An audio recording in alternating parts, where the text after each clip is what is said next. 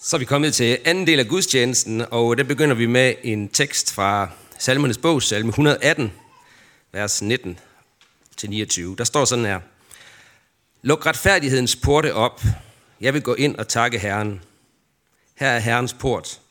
Her går de retfærdige ind. Jeg takker dig, for du svarede mig og blev min frelse. Den sten, bygmestrene vragede, er blevet hovedhjørnesten. Det er Herrens eget værk. Det er underfuldt for vores øjne. Denne dag har Herren skabt. Lad os juble og glæde os på den. Herre, frels dog. Herre, lad det lykkes. Velsignet være han, som kommer i Herrens navn. Vi velsigner jer fra Herrens tempel. Herren er Gud, han skal give os lys. Lad festprocessionen danne kæde helt op til alderets horn. Du er min Gud, jeg takker dig, min Gud, jeg priser dig. Tak Herren, for han er god. Hans trofasthed varer til evig tid. Amen. Og evangelisten Markus skriver, da sabbaten var forbi, købte Maria Magdalene og Maria Jakobs mor og Salome vellugtende salver for at gå ud og salve ham. Meget tidligt om morgenen, den første dag i ugen, kommer de til graven, da solen er stået op, og de sagde til hinanden, hvem skal vi få til at vælte stenen fra indgangen til graven? Men da de så derhen, opdagede de, at stenen var væltet fra, for den var meget stor. Og da de kom ind i graven, så de en ung mand i hvide klæder sidde i den højre side, og de blev forfærdede. Men han sagde til dem, vær ikke forfærdet. I søger efter Jesus fra Nazareth, den korsfæstede. Han er opstået, han er ikke her. Se, der er stedet, hvor de lagde ham. Men gå hen og sig til hans disciple og til Peter, at han går i forvejen for jer til Galilea. Der skal I se ham, som han har sagt jer det. Og de gik ud og flygtede fra graven, for de var rystede og ude af sig selv. Og de sagde ikke noget til nogen, for de var bange.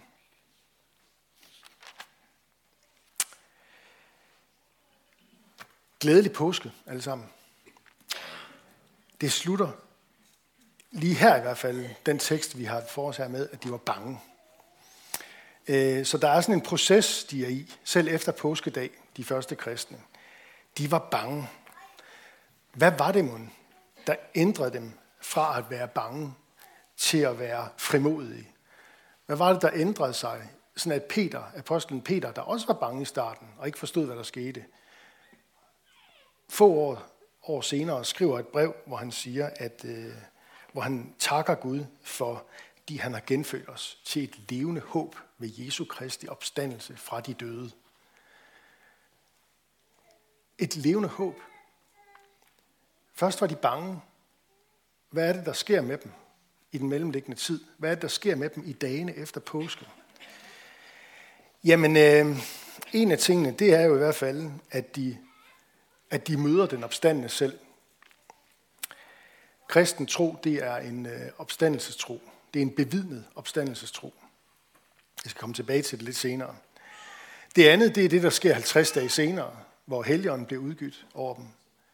Og Jesus også forklarer dem, at I skal være mine vidner. Når, når helgenen kommer over jer, så skal I være mine vidner i Jerusalem, Judæa, Samaria til verdens ende.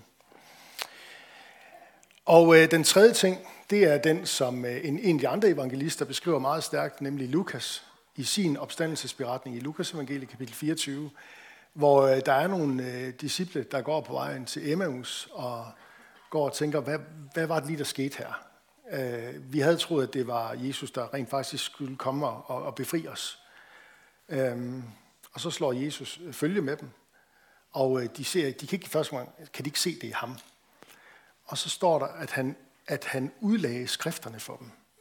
Han tager simpelthen og giver dem en bibelsyn. Han tager fat i Guds ord og åbner det for dem og viser, hvordan der står skrevet om ham, der døde, Messias. At det står skrevet der og der og der, at han skulle lide og dø og opstå. Så det er mødet med den opstandende.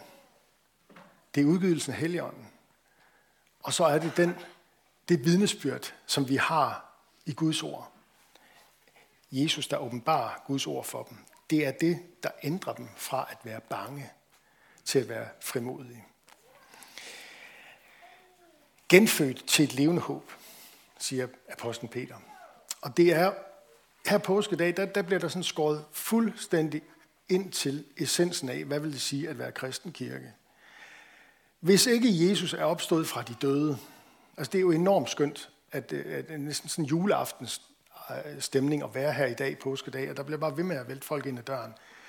Øh, og, og, øh, og der skal vi lige huske på, at øh, det er altså ikke fordi, at der er nogen, der har lagt en eller anden god strategi, eller at der er nogle gode musikere, eller en, en prædikant, der indimellem får sluppet et eller andet ud, som man synes er fornuftigt.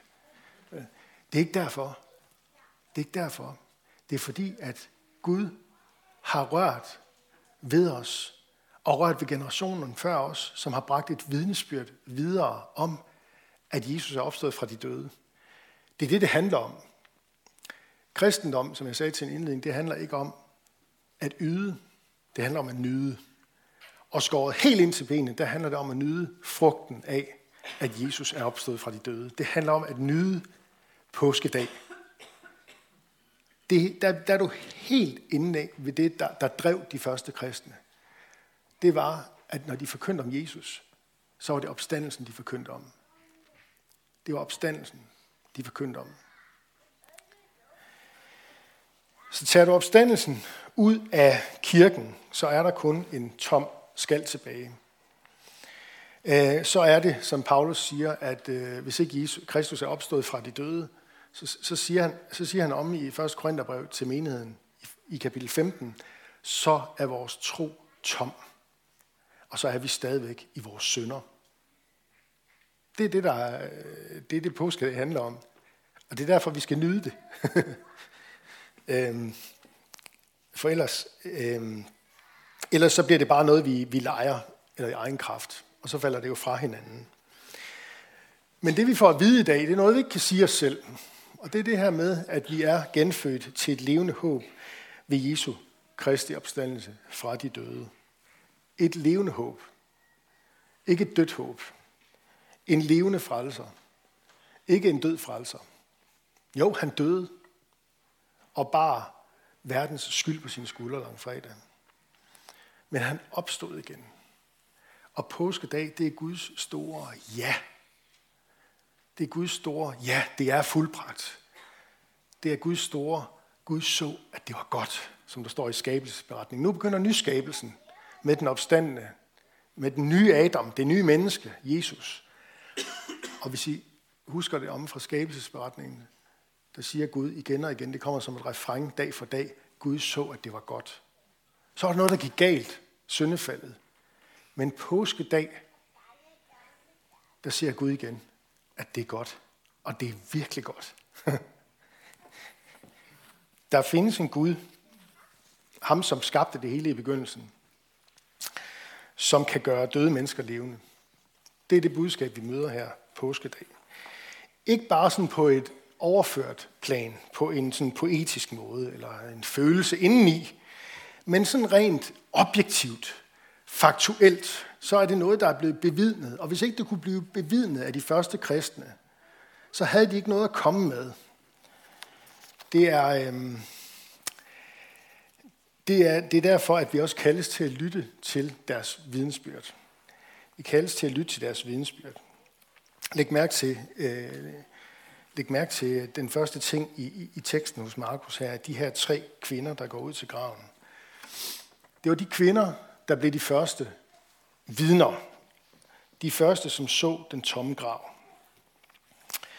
Øh, så ved jeg godt, at man kunne holde en lang time om et eller andet med, at datidens kvinder ikke havde så meget at skulle have sagt i samfundet. Men øh, det lægger vi lige til side her og nu. Jeg vil bare lige, øh, jeg vil bare lige sige øh, ganske kort til alle de kvinder, slægt efter slægt, i Guds menighed, som siden da er trådt ind i graven og gået ud igen og har båret et vidensbyrd, sådan som de er ved at gøre det lige nu inde i børnekirken til den næste generation, om at Jesus er opstået fra de døde. Det er et kæmpe arbejde. Et kæmpe, en kæmpe tjeneste, I gør der. Øh, og når I fortæller det til jeres naboer, venner, mænd og børn. Mændene kommer også derind senere, men jeg har bare lige lyst til at understrege, det var altså kvinderne, der kom først. Og øh, de tænkte så, da de gik derhen af, hvordan skal vi øh, få kraft til at vælge stenen fra indgangen til graven? Og det er altså ikke noget, de tænker, fordi det er kvinder. Det havde mændene også tænkt, hvis de var gået derhen. Den var tung, den sten, skal jeg hilse at sige. Så, så der er ikke noget sådan noget øh, toksisk maskulinitet i det værste der, vel? Øh, det er simpelthen bare en kæmpe stor sten, som man ikke bare lige ruller, ruller fra. Og det ville Peter og Johannes også have sagt, hvis de havde været de første. Men nu var det kvinderne, der kom derhen. Og øh, da de kommer derhen, øh, der møder de øh, den her unge mand. Vi får at vide af de andre evangelister, at det er en engel. Der er faktisk to. Der var to styk, men her der er det bare den ene, vi lige får, vi får berettet om. Øhm, og han har to opgaver. Han skal rulle stenen væk fra graven, englen, og så skal han invitere indenfor. Og øh, grunden til, at han skal rulle stenen fra graven, øh, jeg plejer at sige, at jeg synes, den er så god. Ikke også? Og det, det, er, det er altså ikke, fordi Jesus skal kunne gå ud af graven. For han, han kunne altså bevæge sig, øh, sådan, som han ville. Kan I huske det? De står samlet på et andet tidspunkt bag, bag lukkede døre, og så står han midt i blandt dem. Det er nogen, der har tolket som om, han kan gå igennem døre. Nej, det er ikke det, der lige står. Der står, han kommer lige pludselig, står midt i blandt dem. Så han bryder tid og rum.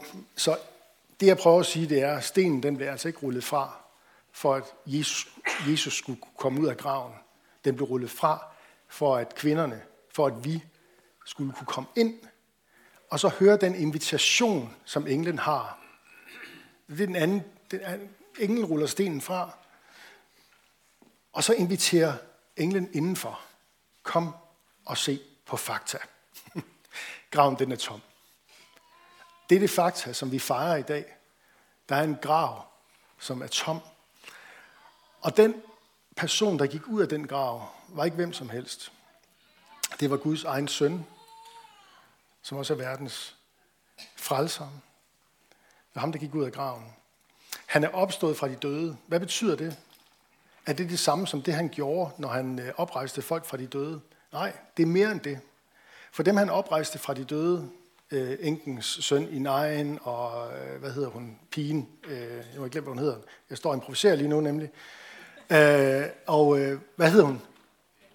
Ja, Jerus' datter, ja, og så selvfølgelig Øh, øh, den, det helt store under lige før påske med, med Lazarus, hans gode ven. De dør alle sammen igen. Så det er dødopvækkelser. Det er noget, der sker øh, som en, en effekt af det, der skal ske selve påskedag. Men det, der sker påskedag med Jesus, det er, at han går ud af graven, og så dør han aldrig nogensinde igen. Og det er, hvad opstandelse er. Det er, noget, øh, det, det er i familie med dødeopvækkelse, men det er ikke helt det samme. For en dødopvækkelse, altså de, de dør jo igen og har opstandelsen til gode. Men der er en, der ikke er død igen. og det er Kristus. Det er Jesus. Og det er også derfor, vi samles her, fordi vi har en forventning om, at hvor to og tre samles i mit navn, der er jeg midt i blandt jer. Vi har en, et, et løfte om det, og, og, og en tro på, at sådan er det. Det var englens opgave, rulle stenen fra, og så invitere indenfor til at se fakta. Så bare lige i parentes bemærket, øh, det kan godt være, det er en kæphest, og nogle af jer synes, den har vi hørt før, men jeg nævner det bare lige for en god ordens skyld, sådan for pædagogikkens skyld. Der var engle til stede ved alle de store begivenheder i Jesu liv. Da han blev undfanget, englen Gabriel. Da han blev født, englene på marken. Da han opstår, vær ikke forfærdet, I søger efter Jesus. Kom og se, hvor han lå. Der var en engel eller to. Og så da han far til himmels, så er der også engle, der siger til disciplen, der står sådan og måber og kigger opad, den Jesus, som er blevet taget fra jer op til himlen, skal komme igen på samme måde, som I har set ham far op til himlen. Der er engle, der er nødt til at forklare os det, vi ikke kan sige os selv nogle gange. Og de er heldigvis til stede ved alle de store begivenheder i Jesu liv. De er der for øvrigt også, når han kommer igen. Der kommer han jo på himlens skyer med alle englene fra Guds rige. Øhm, for at tage magten på jorden som den korsfæstede og opstandende. Ja. Jeg kunne sige meget mere, men øh, jeg tror, jeg gemmer lidt af det til i morgen. Jeg har også en øh, gudstjeneste. Der er gudstjeneste i morgen kl. halv, halv 11 igen, anden påskedag, og øh, det bliver også rigtig godt, fordi at det, er nu, det er nu, vi tager hul på påske. Det er i dag, vi siger glædelig påske til hinanden. Og hele, hele tiden nu her frem mod pinse, der er faktisk, jeg læste engang, at øh, den tidlige kirke, øh, de havde et kirkemøde i år 325 i Nikea, hvor man øh, besluttede, at, og nu citerer jeg, faste og knælende bøn er ikke tilladt i hele påsketiden. Altså fra i dag af. Jeg ved ikke, om nogen af jer har fastet frem til i dag. Hvis I har det, så skal I vide, at øh, hvis I vil følge kirkemødet fra Nikea i 325, så er faste og knælende bøn forbudt fra nu af, og frem til, i hvert fald frem til, til øh, øh, i hele påsketiden, frem til pinse. Hvorfor? Fordi mennesket ved Jesus Kristus er blevet rejst op fra syndens fald. Et godt billede, ikke? Han har rejst os op fra syndens fald, synden, der, der, der overmander os og ligger på lur og tvinger os i knæ. Og så med det, der han gjorde langfredag, og med den tomme grav påskedag, der har han rejst os op fra syndens fald, så vi kan gå oprejste ud til livet, til mødet med øh, vores medmennesker. Så glædelig påske. Påsken, det er selve årets omdrejningspunkt. Naturen, den vågner. Fuglene, de synger udenfor. De hilser livet, de hilser varmen velkommen. Og øh, vi kristne, vi kaldes også op af, af søvnen. Vi kaldes til at lægge alt det, der plager os, over til Gud, og stole på, at det er sandt, at vi er tilgivende mennesker grund af Jesus, på grund af det, han gjorde lang fredag, og at Gud påskemorgen ligesom har sat en tyk fed streg under og sagt, det her, det er virkelig godt. Det er virkelig godt, det her. Så vi er kaldet til at proklamere og fejre en sejr over døden. Øh, for øvrigt også det eneste budskab, der for alvor kan give håb, når vi øh, står der ved vores egne øh, grave, eller vores egne, ja, vi står ikke ved vores egne begravelser, men I forstår, hvad jeg, siger, ved, en, ved, en, ved en grav, ikke også? Vi fejrer noget i dag, vi ikke forstår det fulde omfang af, men, og nu slutter jeg, gå en tur i eftermiddag, lyt til fuglene udenfor, Hør, hvordan de synger og hilser foråret velkommen. Og så tænk på det, når vi nu lige om et øjeblik skal lovsynge Gud. At øh, det har mennesker gjort i slægt efter slægt før os. Prøv at lytte og læg din stemme til menighedens fælles takkesang. Fordi det vi gør, det er, at vi hilser den opstandende Jesus velkommen midt i blandt os og ind i vores liv. Lad os bede sammen. Jesus, vi, øh, Vi takker dig, fordi at øh, vi kan få lov til at tro på, at det er sandt, at du er opstået med hud og hår, at graven den er tom, øh, at du lever, og du lever evigt.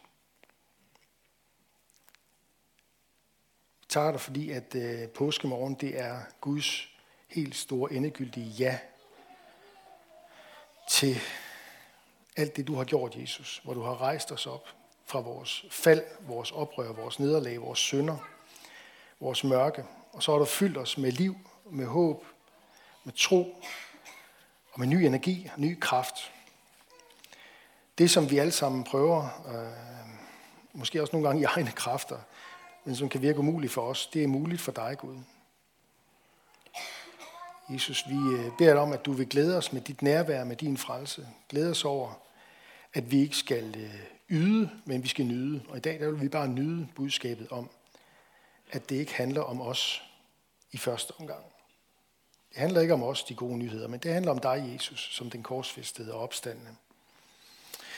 Som er til stede midt i blandt os, og som udgør sin ånd over menigheden i den her verden, så at flere og flere mennesker må lære dig at kende. Vi beder dig i dag for menigheden og menighedens børn, både de fødte og de ufødte. Beskærm du dem og lad dem få lov at vokse op i tro på dig. Vi beder for menighedens konfirmander og unge, lad dem vokse i tillid til dig.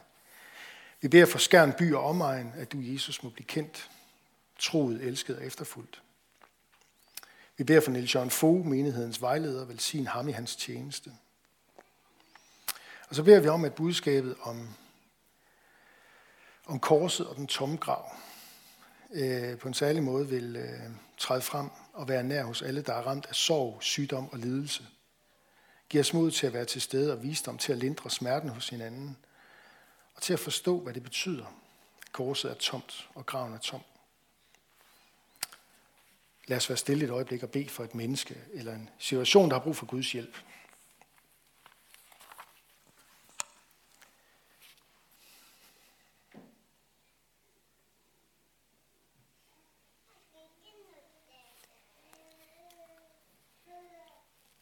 Vi beder for de, som er udsendt her fra menigheden. Sofia Hansen i Tanzania. Kirsten Østerby i Israel. Velsign dem og være dem nær. Lad deres arbejde bære frugt der, hvor de er. Vi beder om, at øh, de gode nyheder om dig, Jesus, må skinne i verden, skinne blandt denne verdens muslimer, så de omvender sig og lærer dig at kende som den eneste sande Gud. Skinne i blandt det jødiske folk, så de ser dig som Messias og omvender sig i glæde. Vi beder om Jerusalems fred. Og så beder vi om, at de gode nyheder om dig, er der må få fremgang i Danmark. Vend vores hjerter og vort folks hjerte til dig. Vi beder for alle, der er blevet betroet magt og autoritet. Hjælp dem og hjælp os til at værne hinanden imod uret og vold. Og kom så snart og gør alting nyt. Det beder vi om i dit navn. Amen.